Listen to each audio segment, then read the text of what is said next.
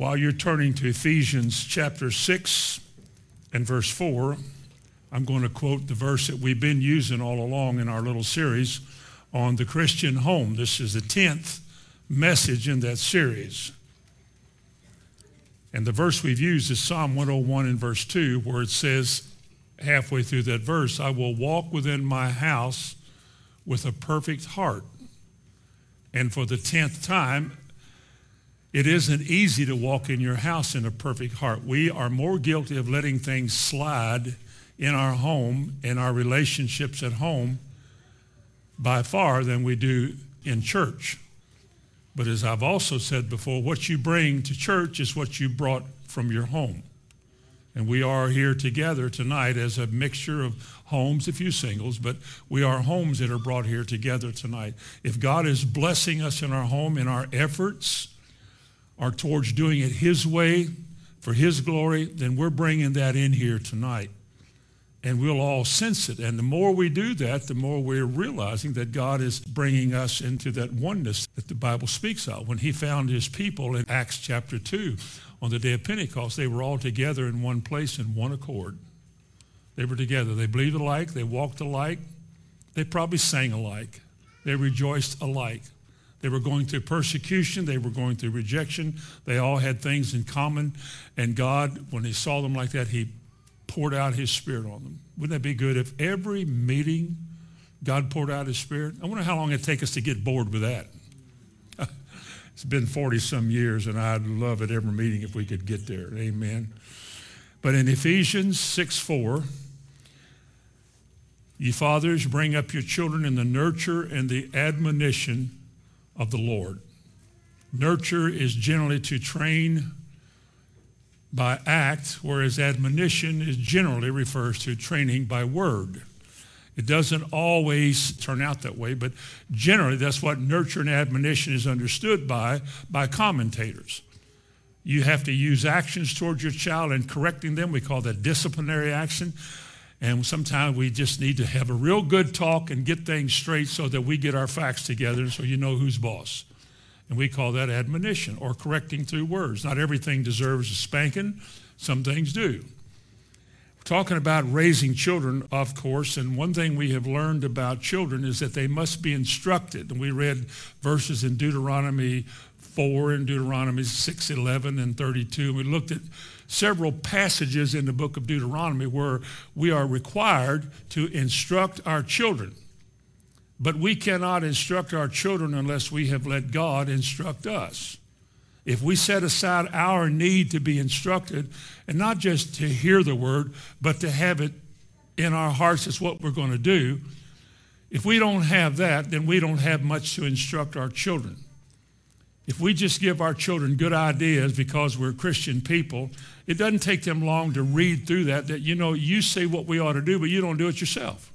It doesn't take kids long to learn that.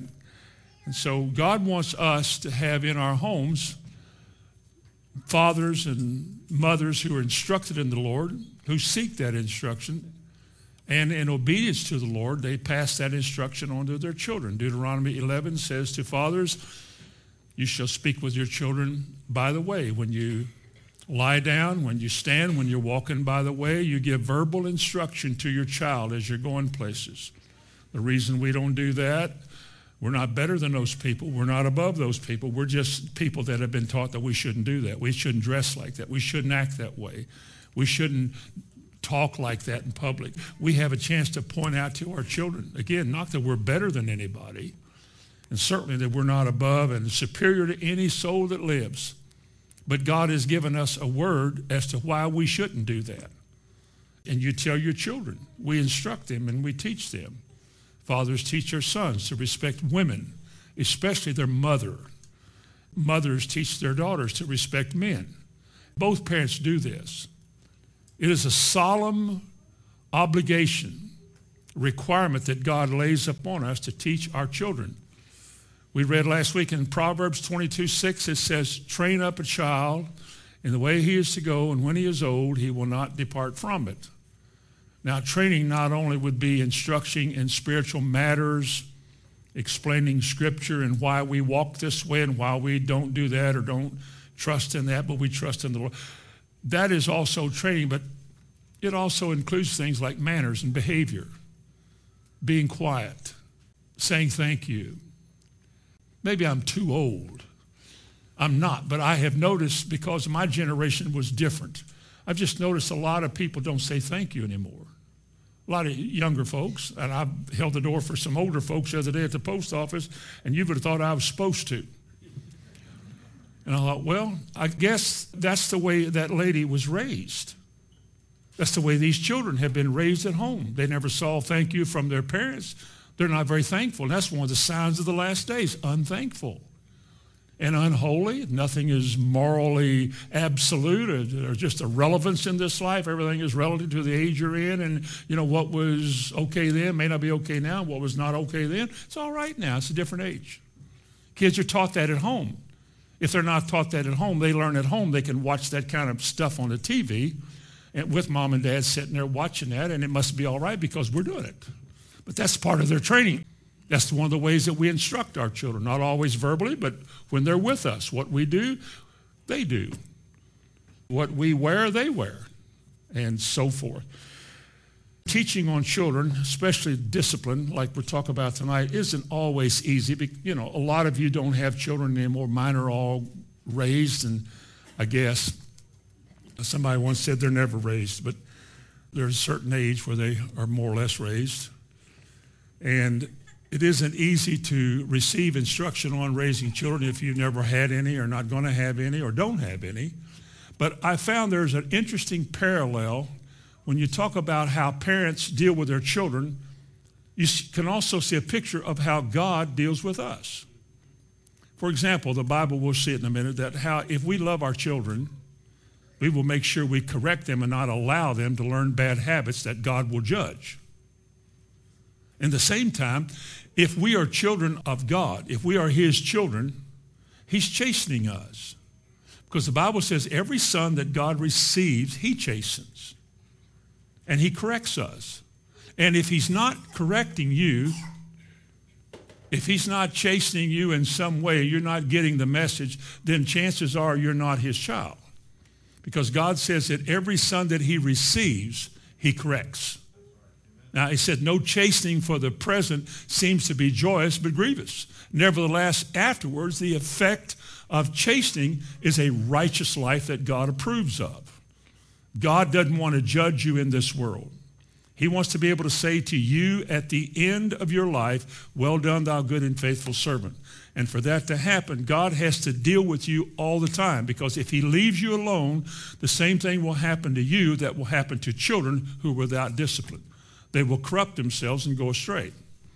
Every child born into this world, the Bible says they go astray as soon as they're born. There's a rebel nature in every baby that's born in this world. Every one of us in here was born with it. We often refer to it as the Adamic nature, the fallen nature. And while little babies are cute and all of those little things, it doesn't take you long to find out that they are shrewd and clever and conniving scheming and divisive and every other thing. You can tell one, did you eat that cookie? And you can look at their face. They talk with their face. They go like that. Or as if they didn't know. But when they did, before they learned to be real scheming, they say, uh-uh, and you know they did. Did you hit him? Like that. And you can tell by looking at them, I mean, they're trying to avoid conflict. They're trying to avoid chastisement. Who likes chastisement? Nobody does. Do you enjoy trials? The Bible says, count it all joy when you're going through them, but if you like trials, you need deliverance.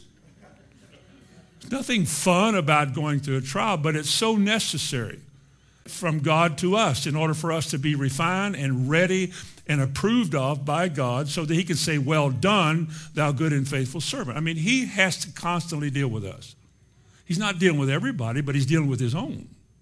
There's a whole lot of people that are going astray and they'll never change, but he's not going to let you be like that. And we do try to get out of chastisement and all the corrective work, but God knows what's best when it comes to making us the way he wants us.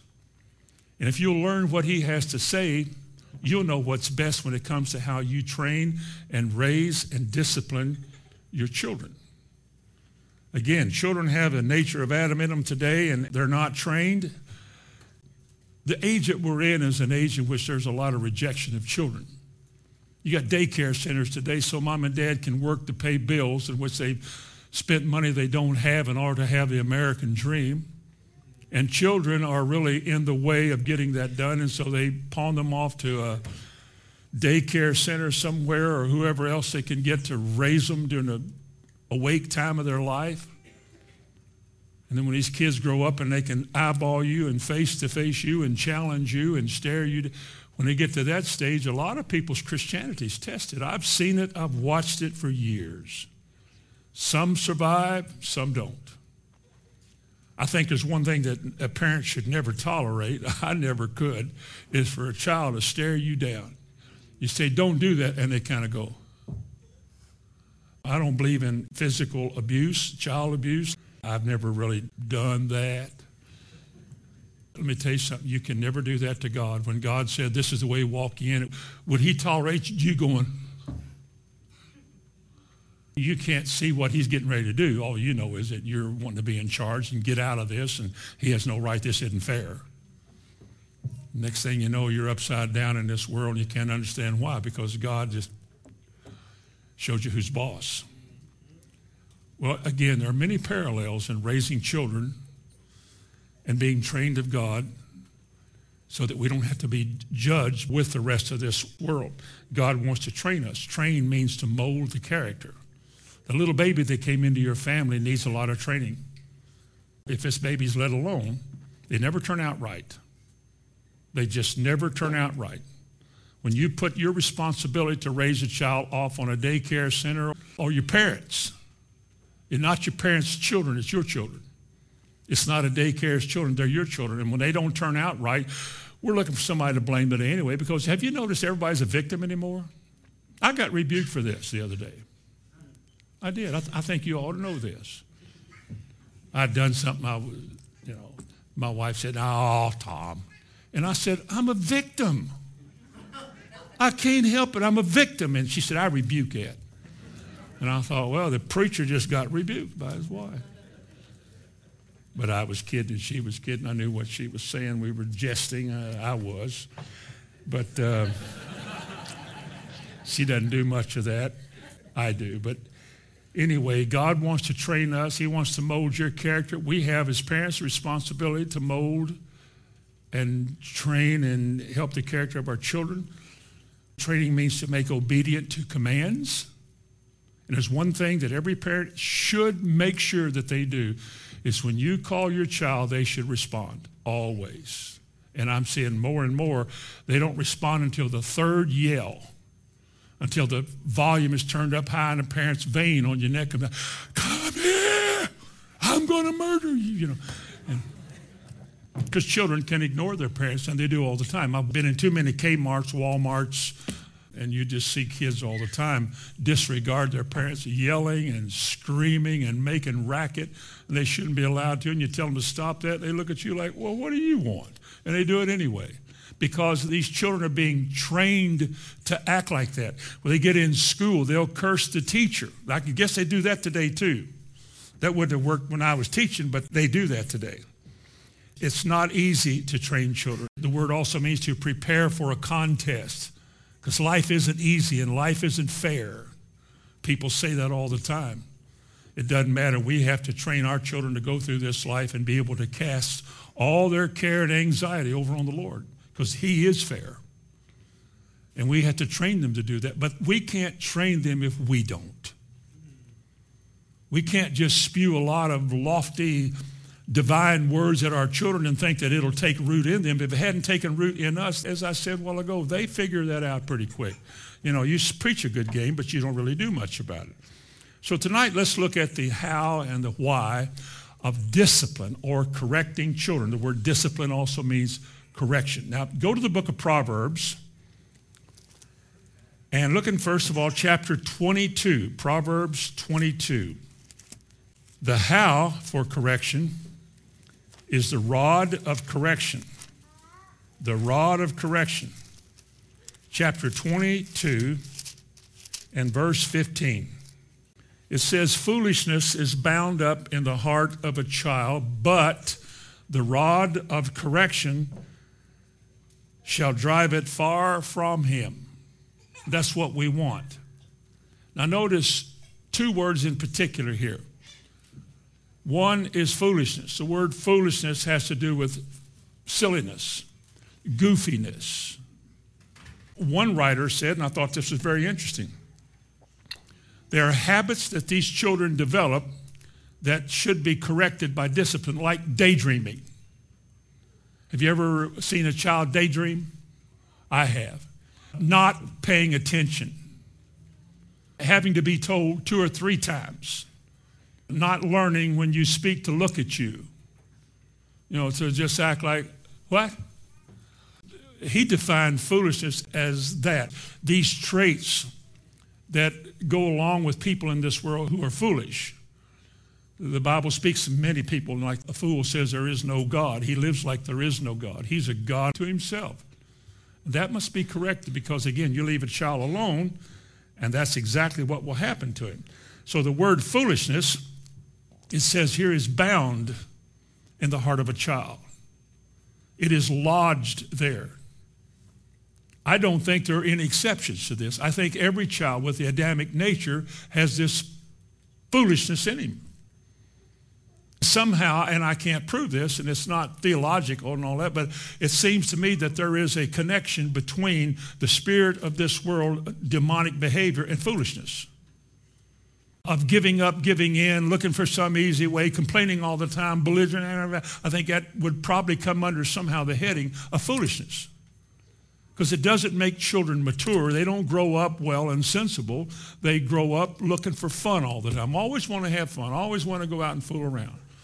Some people think when they become teenagers, you're just supposed to have fun all the time. Actually, when you become a teenager, should be a time you're signaled to grow up, to get over your goofy years and begin to make adults out of your lives.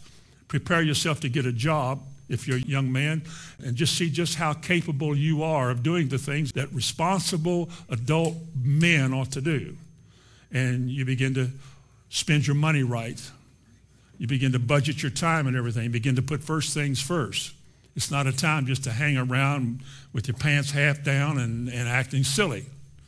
And people do that because they can do that. They're trained like that. They get by with that. Nobody can stop them from doing that. But a Christian shouldn't be like that because a Christian hopefully came out of a Christian home where these things are drilled into a child. Because if you don't, that foolishness will stay bound in that child. One thing your Bible says that will drive it out is called a rod of correction. That sounds ugly in this day and age. Many, many years ago, there was a, a teaching going around, and it became national, probably global, that if you ever have to spank your child, to vent your feelings on your child by spanking them with a belt or, God forbid, your hand. My mother never read this book. But if you ever have to spank your child to correct them, it shows your weakness how desperately weak you are. And they said no child should ever have to be spanked. So the government jumps on that particular bandwagon and begins to organize these social groups or the health and human services or groups whose job it is to snoop around and see who's getting spanking so they can take their children away from them. I overdid that. But I can tell you this if you spank your child in public, somebody turns you in, you will get a visit. And if you let these people in your house, you'll wish you hadn't have let them in your house. I wouldn't let any of those people in my house without maybe the judge, two or three cops, SWAT team, somebody out there joining them. I just don't want them in my house because they will always find something to justify their department. I mean, if you're going to have a bureaucratic system organized by the government, they have to do something to justify the system. So they look for problems, they look for faults, they look for weaknesses. You spank your child. Well, if you go to church, then you're in some kind of a cult. Oh, let's investigate this church now because they believe it.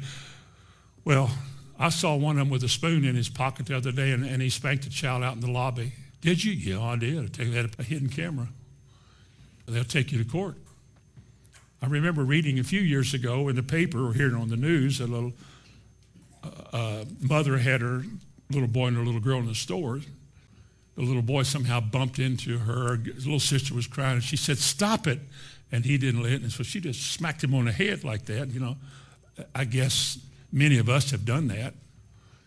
I guess it's just being in the South. We just don't know any better, and just reach back and Stop it, like that there.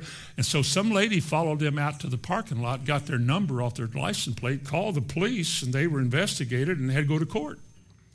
And I think they said these folks had to spend all of their savings account and court costs to get out of that lawsuit because somebody just didn't like that and they didn't think you should do that. And those poor children are probably getting beaten at home. And I'll bet you that church teaches that they ought to beat these children. Well, there is a verse about beating a child but it doesn't mean child abuse, and it does not give a license for anybody to hurt a child. You're never right doing that. Never. I don't care what church you go to, how many versions of Bible you got. Hurting a child is never right. And a person who's going to spank somebody with a, a spoon or a belt, or when I was a school teacher, we used paddles. I think today if you had a paddle, they'd put you in jail forever. But we used to go out in the hallway with paddles, and, and we'd spank kids out in the hallway. A shop teacher, a you know, basketball coach we did it pretty good the first two weeks of school and shut all that foolishness down. And I mean that. We shut the foolishness down by simply catching right away out in the hall. You, come on. And you go out in the hallway, you knock on the door. Mr. Teacher, come out and watch this because we have to have a witness. Otherwise, somebody say, he beat me over the head with a stick. So you come out and watch this and pow. Two or three of those, and he made sure it sounded good. And you go back in class and everybody's going. You didn't have any of this. Because you were the face outside, you know. You but I'll tell you this it worked. It worked. And we used the paddle. We didn't use it all the time, never liked to use it, didn't want to use it, because sometimes you let somebody push you just a little too far because they're always testing you, see how much they can get by with. And one day you say, that was over the line. Go out in the hallway. Oh, come on. You want to stay in this class or you want to go home? Well, go in the hallway. We go out there and give them a spanking. Now, today you can't do that. You know why you can't do that today? Because they never do that at home now. Never. Most people don't spank kids at home. The daycare cannot touch a child like that. There's just so much the government has said to the whole American system, do not spank your children. Dr. Spock said not to. And so I'm telling you tonight, the Bible teaches us that there is a rod that we use for disciplinary reason, and it's called the rod of correction. The word correction is used 50 times. 30 of those 50 times is translated instruction.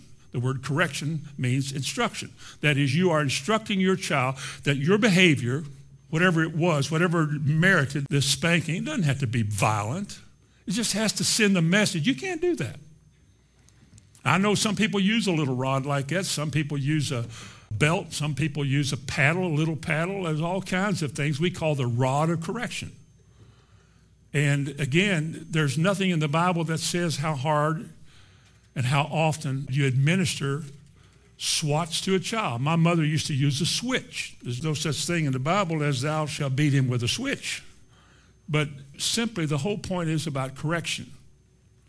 It's like my mom saying, You are not allowed to talk to me like that.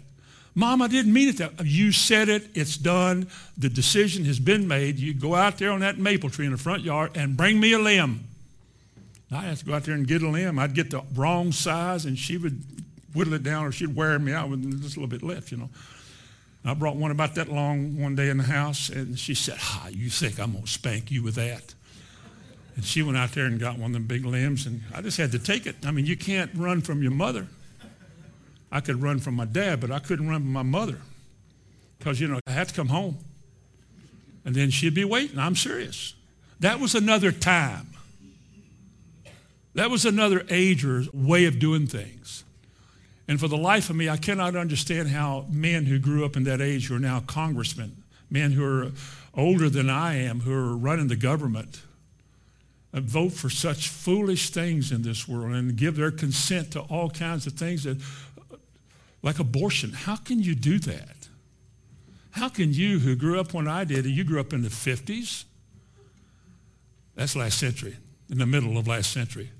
How can you consent to that? How can you agree to all kinds of wrong relationships? How can you do that?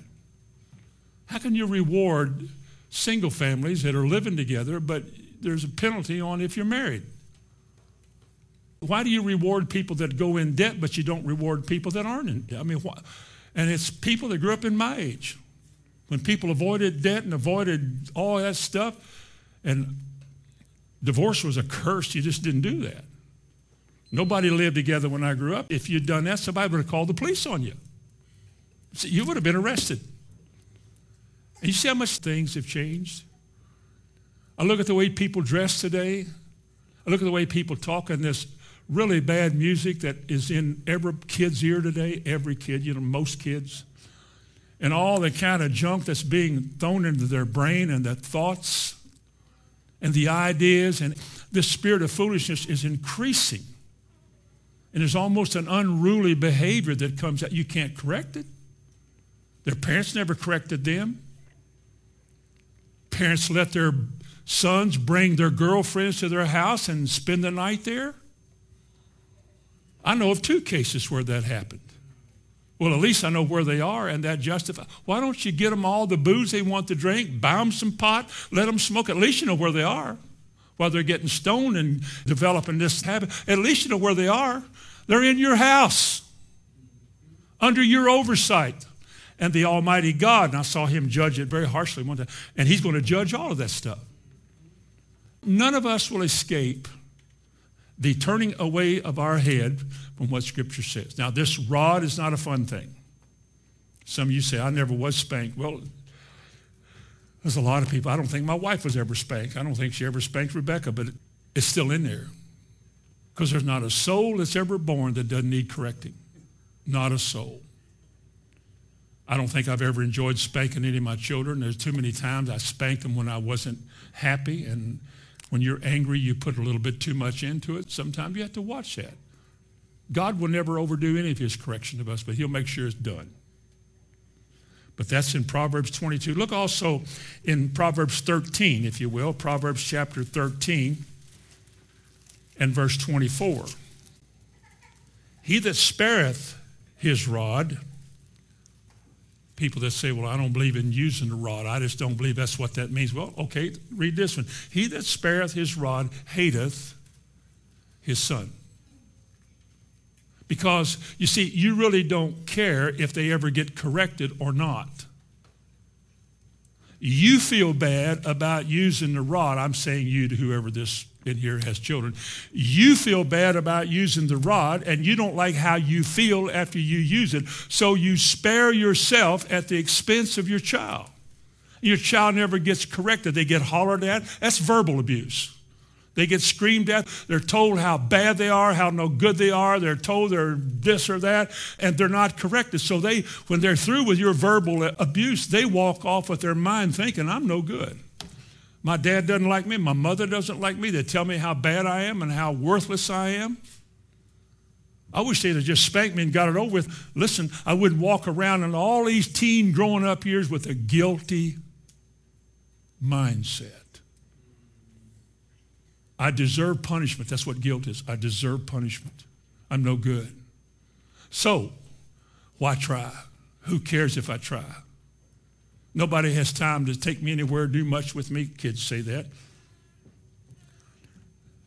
I tell them before, you know, I don't care how bad it was you grew up. I don't care how much you were rejected. Somebody found you in the top of a hickory tree. Once you come to the Lord, everything that's wrong can get fixed.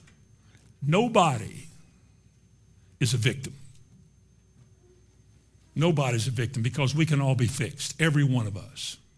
Your home, your life, your child, your money, everything, anything about you that is broken can be fixed. You say, Well, I came to the Lord with all kinds of broken. I've been abused, sexually abused, I've been molested. I've been cheated and robbed. I remember one time I was a house broke into and I was beaten half to death. I've had a lot of bad, well, you know, and aren't you glad that God saved you? Because let me tell you how to fix all of that now. There is healing balm in Gilead, and God can begin to bring into your life all the healing that takes so that old things are passed away and all things become new. See, that can happen. There are no victims, no excuses, no substitutes. We have a one way with the Lord, and we have the privilege of walking that way. And I'll guarantee you this when you start walking this way, there's a whole lot of, of dogs and dirt in your life that God's going to get out of you. That's why he chastens you. He brings you in here on a bad day and makes you hear what you definitely don't want to hear. So you can just stomp out of here fuming and spitting on why I go to that church. And then he speaks to you. You just got exposed. Your corruption just came to the surface. All the scum that the fiery furnace is designed to remove in your life just came to the surface. Now, you want to walk with me or not? Then deal with it put your hand on the plow and leave it there or let go of it and go somewhere else. Give your place to somebody else. Because God is serious about raising up citizens for his kingdom and blessing his people. But he said, let me read again, he that spareth his rod hateth his son.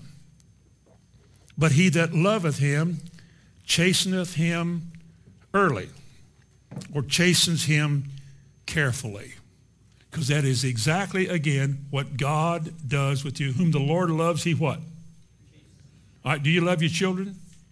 Then you will chasten them. Chasten can mean verbal instruction, but it is inclined here more to be physical things. Look in chapter 29. Chapter 29 of Proverbs and verse 15. The rod and reproof give wisdom How's that? Well, it makes a child to know what he should and should not do. I'm not going to do that again. Why? Well, it, hurt. I mean, I man, I got whipped over this. I'm not going to. I'm no. I'm. Uh, uh. next time he says or she says to come here, I'm going there. They had a fit over me not coming when they called me, and then they took me out there and spanked me twice. Child begins to learn. Your emotions are a part of your life how you feel came with you when you were born. All your anger, frustration, everything about you that you'll discover when you, especially when you start going to school. All of this stuff is bound up on the inside of you, and one of the things that God is going to teach you is you cannot be ruled by those emotions. The authority that comes into your life says to you, I will not tolerate you acting like that, talking like that, or doing that. Now, if the child says, I don't know if I want to stop doing this or not, so they do what they shouldn't do, the father says, I told you not to do that. Come here, you're getting a rod. They get a spanking, call it that. So they take them somewhere and they spank them, and it hurts. I think it's supposed to. I don't think a spanking is some warm feeling that you just feel good all over. I don't think you get a spanking and you hear music unless it's chin music, but you. a spanking is designed to let you know that I am right and you are wrong. You can't do that, and I will not allow you to do that in this house. I'm not going to raise a rebel. I'm not going to raise some beer drinking, drag racing fool of a child. I'm not going to let you do that. You might get out of my sight and try this stuff, but I will hear about it and I will correct you. In the Bible, in Deuteronomy 21, if they would not receive correction from their parents, you know what they did? They stoned them to death. They took them to the elders of the gate, said, This child won't mind. They lined him up and they stoned this child. And that little baby that was so sweet and you were so proud of is under a pile of rocks now because he wouldn't mind. We don't have enough rocks in the world today to do that today. I'm just saying what comes out of our house shouldn't have to go through this stuff. We're Christians. We're more than just name Christians. I hope we are Bible reading, Bible believing, God inspired people. And there's more to that than just singing kumbaya and passing out food in the streets of the city. It's a life we live. It involves how I love my wife and how I love my children, how I treat problems in my home, how I deal with it. The Bible's got something to say about all of this. Christianity is a multifaceted walk. It has something to do with everything. Everything that has something to do with God wants you to live that way. And when your little children come along, they're all projects. They're all subjects that you need to deal with, and they're all projects in your life for you to raise up to be godly seed. This is what God wants. He wants you to raise them up to be godly seed. But he says, a rod and reproof give wisdom. What does it say? A child left to himself will what? He'll embarrass her. The way he acts, the way he talks to her, his reputation in town as being half hoodlum, and his antics at school. The principal called you in, your child is irascible, they don't want to behave, and they use bad words talking to the teachers and all that. Your child. She's thinking, oh, Lord, I'm sorry. Well, that's not the time to be sorry. A long, long, long, long time ago, when they tried that the first time and got by with it, was the time you deal with it. And three verses so far said the rod of correction is what drives this out of a child a spanking. It doesn't have to be hard, it just has to make a point. You don't have to see how many times you can swat your child. You don't have to see how hard. You should never do that. The Bible doesn't describe a whole lot of how you use a rod. They used it pretty good in, in Scripture. If you look back in chapter 20, whether this is exactly in context with what I'm saying or not, I want to read it because it might be. Verse 30, now, don't take it wrong, but just read it. The blueness of a womb, what's it do? The blueness of a womb. Now, I'm sure it is, in its context, it's probably talking about something in a war or something in some other way. But Adam Clarke's commentary said this So stripes, though they hurt for the time, become the reason of correcting and disciplining the moral evil of the inmost soul the vice of the heart, the easily besetting sin. Have you ever, you parents, don't raise your hand, don't say yes. Have you ever spanked a child and left a blue mark on them? I'll go ahead and tell this one because I have done this. That's, I'm just a big bully. One day we lived in Sellersburg, Indiana and we lived in a little cul-de-sac place and, and across the street was a fellow that made more money than i did and had better toys for his children. He had big tonka stuff and all. We had were hot wheels. And one of my boys wanted to go over i think it was david wanted to go across the street. Well every now and then a car would come by and he wasn't really trained to know stuff like that. And i said no no you can't go over. Don't go out in the street. Don't go over there. You understand you know?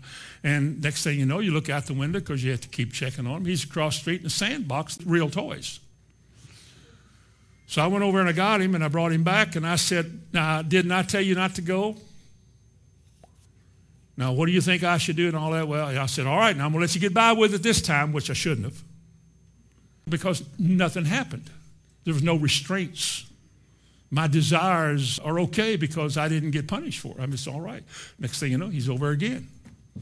Now, that afternoon, we're going to leave and go to her parents' house. So I go out and make sure I do this right. So I went out in a little vacant lot next door to the house and got a bunch of them weeds about this time of year. And I had me a big bundle of grass. That's all it was, just weeds and grass. I went over there and I got him and spanked him in the garage with those weeds. And I got done. He had little red stripes all over his legs. I thought, oh my, I didn't. It wasn't hard. He cried because they cry before you spank them. We used to drive the van all the time. We always had a van for all the kids, and we were going on a trip somewhere in the south, and all the kids are sitting back here, and you know they get old enough. The bigger ones just pester the little ones. They just egg it on, and they won't leave it alone. So you say, "Stop it!" All right, I mean it. Well, it kept on going. So I just pulled over the interstate and stopped. I said, I'll be right back. And I took two steps down off the interstate to get me a, a limb off the tree down there, and they were all bawling.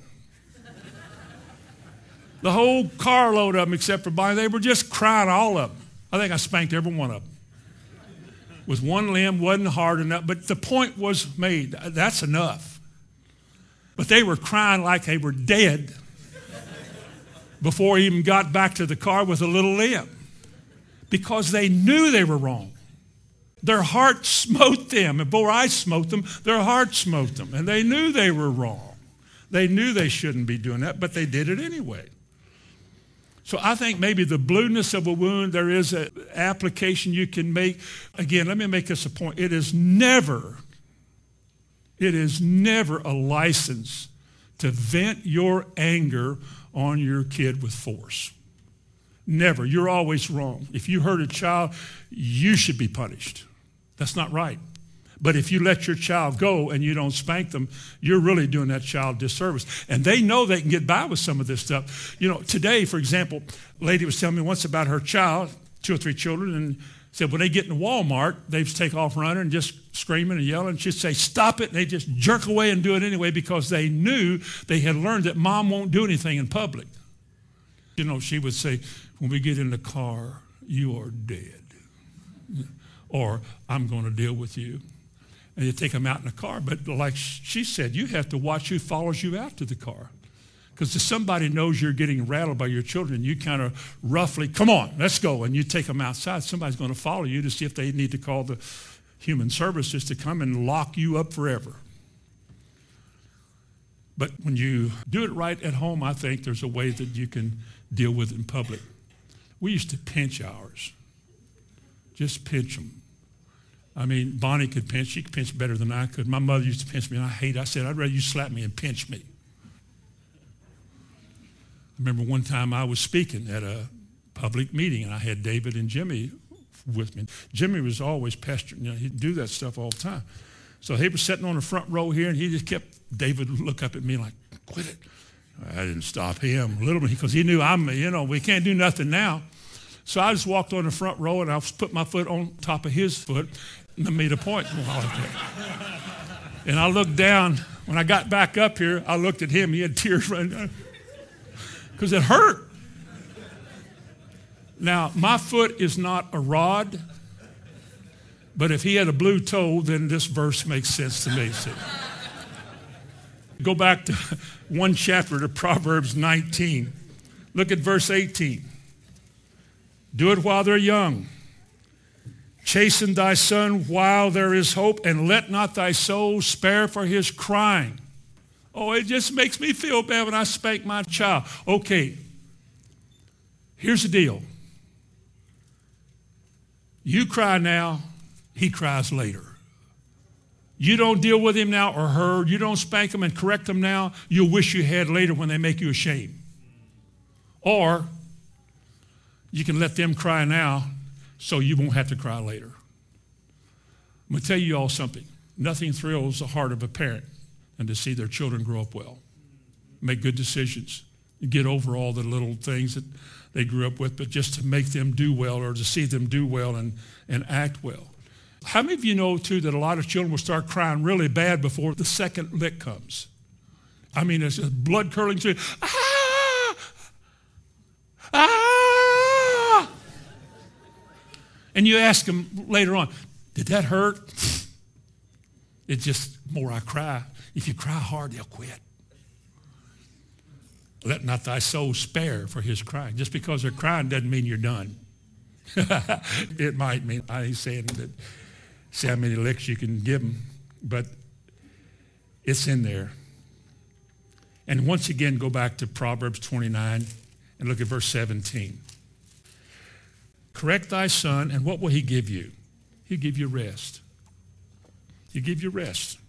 Correct thy son, and he will give you rest. When the rod is used consistently,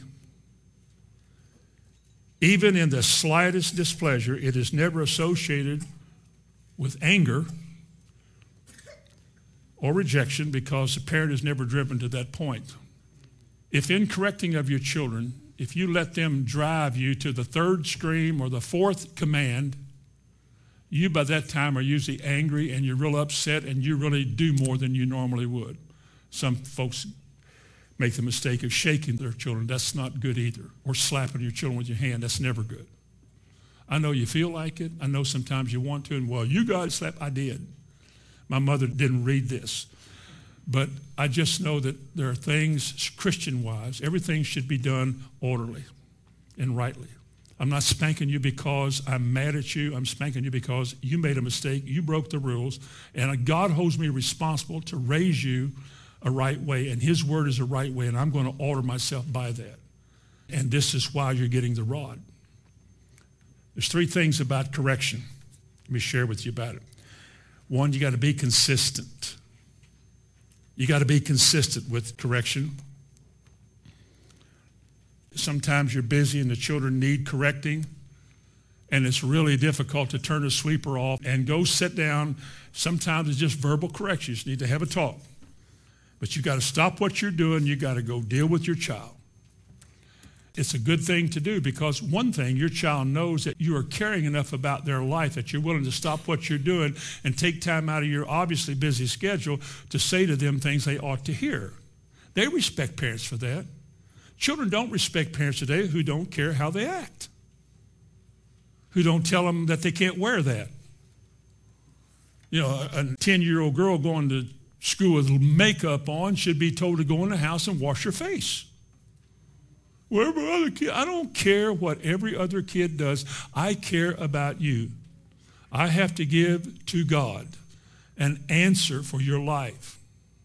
God gave you to me as a gift. He holds me responsible to do what I think is right with you. Now I'm doing my best. I'm not a perfect parent, and you're not a perfect child. So we're in this thing together. But I'm trying to do what I believe is right because I know more about what I believe is right than you do. So the reason you can't go, the reason you can't play, the reason you can't do what those other kids are doing is because of the effect they'll have on you. Well, don't you trust me? I don't trust myself. Don't you trust me? Sometimes, you know, trust is earned anyway. We'll do that next week. You earn trust. You don't deserve it, you earn it. Because again, foolishness is bound up in the heart of a child. If this foolishness is never dealt with, then why would you trust a foolish person?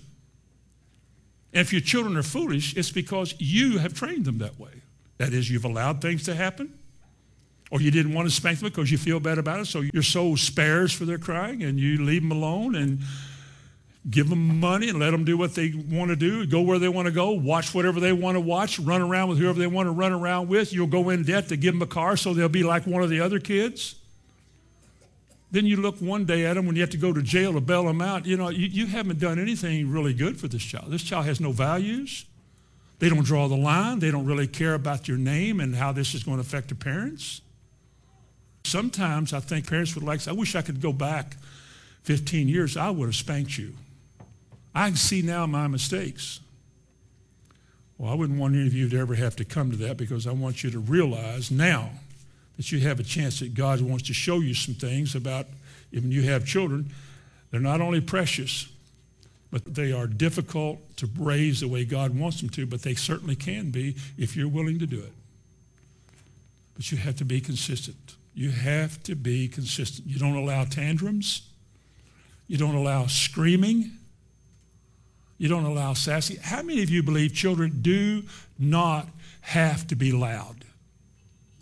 It is not a requirement that they get up in the morning and talk as loud as they want to, and at every little felony with their brother or their little sister, they do not have to scream at the top of their lungs how they feel. Don't buy drums for little kids. No harmonicas for little kids. Because they are called WDs. They're wall drivers unless you don't care about that. Children should be taught to be quiet. And when you tell them no, they should never be allowed to throw a tantrum. That is an instant rod. That's automatic, no hose barred, no more talking. You have no options here. I said to do it. You're acting like, I don't want to. Then you're going to get a rod. You're going to get a spanking.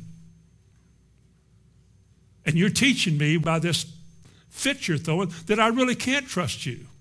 If you act like that over something like cleaning up your room, how will you act when you're in town around a bad crowd of people doing something you shouldn't be doing that gets you in jail? You have no resistance to evil. You do it anyway. So, parents, be consistent. Don't allow them to protest. Don't allow them to point their finger and make all this racket, oh, it ain't fair, or scream. Don't do that. Like Susanna Wesley, when she raised all of her children, she said, when we spanked them and they cried, they had to cry softly. Cry softly. And sometimes you get in there when they're crying and they just won't stop crying. Like a guy, this was funny, but he did. I mean, it worked. His kid was crying and mad at his daddy. He said, put a smile on that face. You ever seen a kid mad and crying smile? They say, that's not good enough. I want you to put a smile on that face. And tears are driving me. Now he said, leave it there for just a minute. Don't you, I, put it back on there. You see, that's a response to authority. This is who you have to deal with. And the child knows, you know, I can't get by him. Great big old man like that, and I'm a little bitty guy like this, weigh 40 pounds, and he's, I can't do nothing about that. The point of it is, you've got to suppress your feelings if you think you can live any way you feel. You can't do that. That's a shameful way to think anyway. Second thing is watch out for preoccupation, getting busy and not paying attention. If you say come here now, it means come here now, doesn't it? Is it wrong for me to require my children, now they're grown now, and I've already had my sh- shot at it, and I didn't do as well as I should. You can do it right all the way through. If you want your children to be obedient, you got to raise them like Hannah raised Samuel. When Samuel heard the Lord in 1 Samuel 3 speak to him, he thought Eli spoke to him. So he pulled his covers back and said, Huh? What? Nope. He got out of that bed, and the Bible says he ran to Eli, wherever he was. He says, You spoke? Is it not right that if you tell your child to come here, they should come here? What if you speak to a child to come here and they act like they never heard you? They ignored you. Should you just say, oh, I can't do nothing with this child. I can't do nothing with them. No, you can't. Let's pray that God never says that about you. Because you're going to let your child go and they're going to grow up to be like what's going to terrify you. Pray that God doesn't let you go. Because he can. God gives people up. Amen. You think of this. If you tell a child to come here, I mean right now. Find me. You heard my voice. Find me. If I don't want you, I don't, I'm not playing games with you and seeing if you'll come or not. When I call you, I want you to come. Don't holler, yell, or what. Come here. Again, you're training a child to suppress his natural emotions of not wanting to do anything your way and making him to know he has no options here. He does it your way or he gets punished for it. And again, you're not asking him to come here so you can make fun of him. You're asking him to come here because you have instructions for him or you have a question to ask him or something like that. If kids don't listen, you know, that's hard for me. It's just hard for me when a parent tells a child to come here and the child just ignores that. I think that's a terrible thing for a child to get by with. I really do. Or you tell one to sit down, and they go sit down, and then when you turn your head, they get up and leave and go back and play. See, they already are being trained that your authority is pretty weak. And they really don't have to do what you say the way you said to do it because you're not really going to do anything about it. And the last time you used a rod, I started screaming real loud, and you quit after two licks, and then, you know, it wasn't anything to that. So I'm learning how to rule you. I'm learning how to pull the strings here. Something else, when you use a rod, if you have to do that, when you have to use it, you shouldn't have to use it all the time, but when you do, explain why you're doing it. Let me tell you why I'm spanking you. Do you know why you're getting the rod? I mean, if you got a child, you're going to get a spanking. You get one of these other kids or little bitty ones or one of these that are, oh, that big. You Get in there and you say, you know why I'm going to spank you? You know why you're going to get a rod? The bigger they get, the harder you can swing. That is true. But you know why you're getting a rod? Yeah. And you know why I'm going to spank you? Because God holds me to that. Just like Hosea 6 1 says, Come, let us return to the Lord, for he hath torn and he will heal us. He has smitten and he will bind us up. So God does that to us. He not only chastises us, but he also brings us in and he talks to us. He doesn't leave us as an outcast. He, God doesn't reject us. He just fixes us. And so you explain what we're going to do here. I'm going to spank you. So turn over here, get on my lap, or bend over, whatever, depending on the size you are, and you spank them. And then when you're through, you pray with them. Because you see, what you did was like when we do something wrong with God, it's a sin. When God deals with our sin, he forgives us. That's what I'm going to do with you. Now, thirdly, we're not going to bring this up anymore. I had a child come home from school one time. You know, he'd gotten a spanking at school. This is school up in Indiana where we lived. And I was told that so-and-so got a spanking today because of this or, or that. I said, well, he's getting one when he comes home too. Isn't that what you always heard? If you get one at school, you get one at home. Okay. So he came home, and I didn't know they'd listened to the Bible that much. So I said, all right, buddy, you're getting one now. And he said, wait a minute. Can I talk? Can I ask you a question? I said, yeah. He said, well, doesn't the Bible speak that if we're wrong and we get punished for it, then we forget? Well, why am I going to get spanked twice for the same thing when I've already gotten my punishment over to school and I've been forgiven and now you're going to come home like I'm not forgiven and spank me again? I said, you better be careful, buddy. what can you say? And I didn't spank him. I thought, you know, he's right. He did wrong. He got punished for it. Why should he come home? Be reminded of it again, because we do that a lot. Remember what you got yesterday? One of these days, these children are going to pop up and say, Do we forgive and forget, or do we just keep bringing it up? Huh, all right. So he didn't get one. Because whenever it's done, it is done. As far as the east is from the west and so forth, God not only removes our sin, but he doesn't keep reminding us about how sinful we are. Our sins have been punished. Amen. Now, in closing tonight, to those people who discourage the use of a rod, because there are some who do, mostly untaught people. But for those who discourage the use of the rod, I want to give you one word in 2 Samuel, if you'll turn over there, 2 Samuel chapter 22 and verse 31. As for God, his way is what? His way is perfect. The word of the Lord is tried. For those who discourage the rod, he said in Isaiah 55, verse 6, 7, or 8 in there, he said, Your ways are not my ways. Didn't he say that? So whatever we're doing that we think is the right way to do it, if it's not the way God said to do it, then it's a wrong way. And again, the whole political structure of this hour is designed to prevent biblical discipline from taking place. I would caution all of you about spanking your children in public. Just talk to them at home and tell them that we're not going to play this game. I don't want to have to do something in public that's going to have somebody come and take you away from your mom and dad.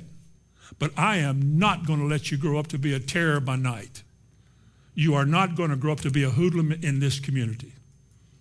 And you will be either disciplined or you will be like another man I knew that he called the agency and said, This child of mine will not behave. He will not take punishment. I'm not going to physically tie him up and beat him. He will not take his punishment and he will not behave. Would you come and get him? And they did. They came and took this boy and put him in a boys' school. And he broke out of that it's really tragic because the parents are good people. I mean, they're good folks. I don't know why things like that happen. I don't. But I know that you don't have to have chaos in your house because one of your children are absolutely belligerent and will not respond. Well, then I would do what I had to do. I hate to think it would ever come to that, but I would like to think that the rod of correction would drive such foolishness and foolish behavior out of a child. Because the Bible says that's the way to do it. It's better to trust in the Lord, the psalmist said, than to put confidence in man. Now, let me leave you with these guidelines for discipline of children.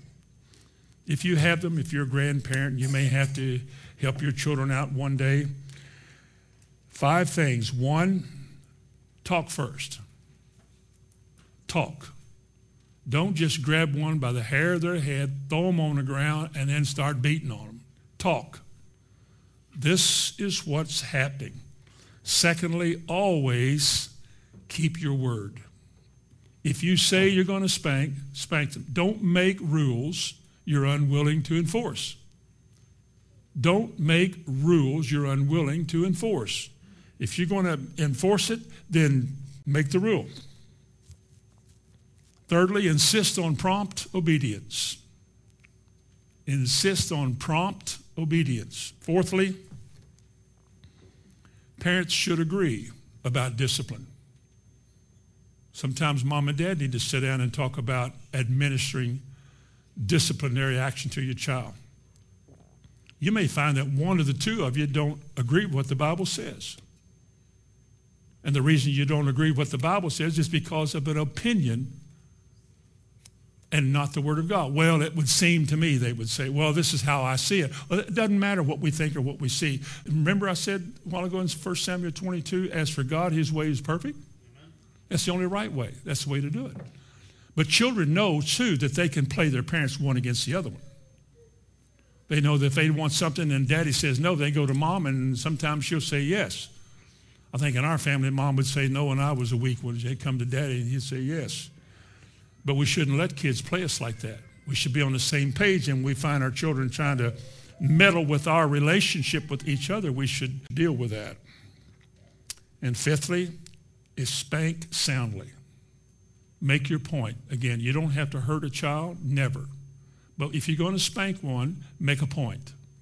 Make them know that that was not fun, that felt bad. I don't want any more spankings. I don't know why it is, but boys, at least my age, we around kids in college, we went to college, there was always that point of time in your dorm talk that the discussion came around to spankings. And I remember on occasion, and I was not saved, but I would make up a story about how my daddy used to wear me out and beat me.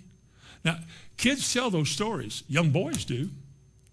Mom, my dad one time he took me out in the woodshed, you know, heard woodshed, and had a razor strap out there about that wide, big. Leather. Boy, he man, I didn't want to go to that place anymore.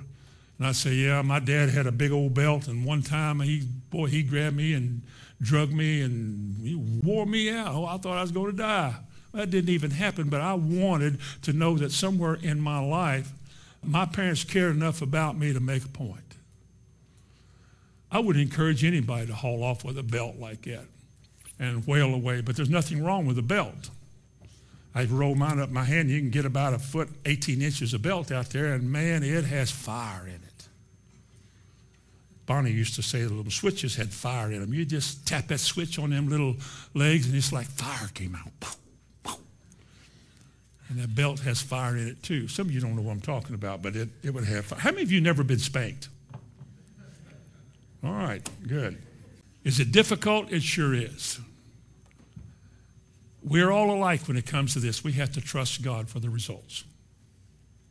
Trusting in God with all of your heart means with doing things His way when you don't feel good about it, but you know it's right and you do it anyway. You got to trust that, that God will deal with your child, your little boy, your little girl, your big boy, your big girl that he will make them to know that you did what you did because you love them just like God loves us and he deals with us too. And I'm doing this in the name of Jesus because I really want to see you turn out well.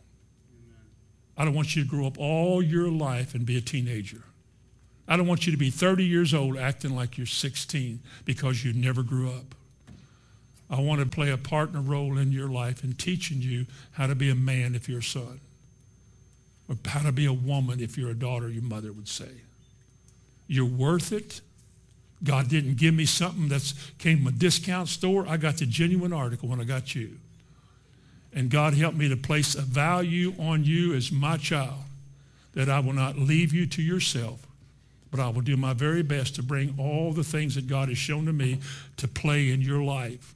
And what doesn't work, we got to deal with it. Because I don't want you to grow up and be a fool and walk around with your brain burnt with drugs. I don't want you walking around looking for alcohol so you can be somebody you're not. I don't want you to think you have to get high to have fun in life. Because you're about 35 years old, you're an old man. Your body shuts down. By the time you're 50, you're gone. All because you played the fool. And it's a parent's job to use that rod of correction to drive that foolishness out of you. Amen. Father, we thank you tonight for your word. Thank you for your truth.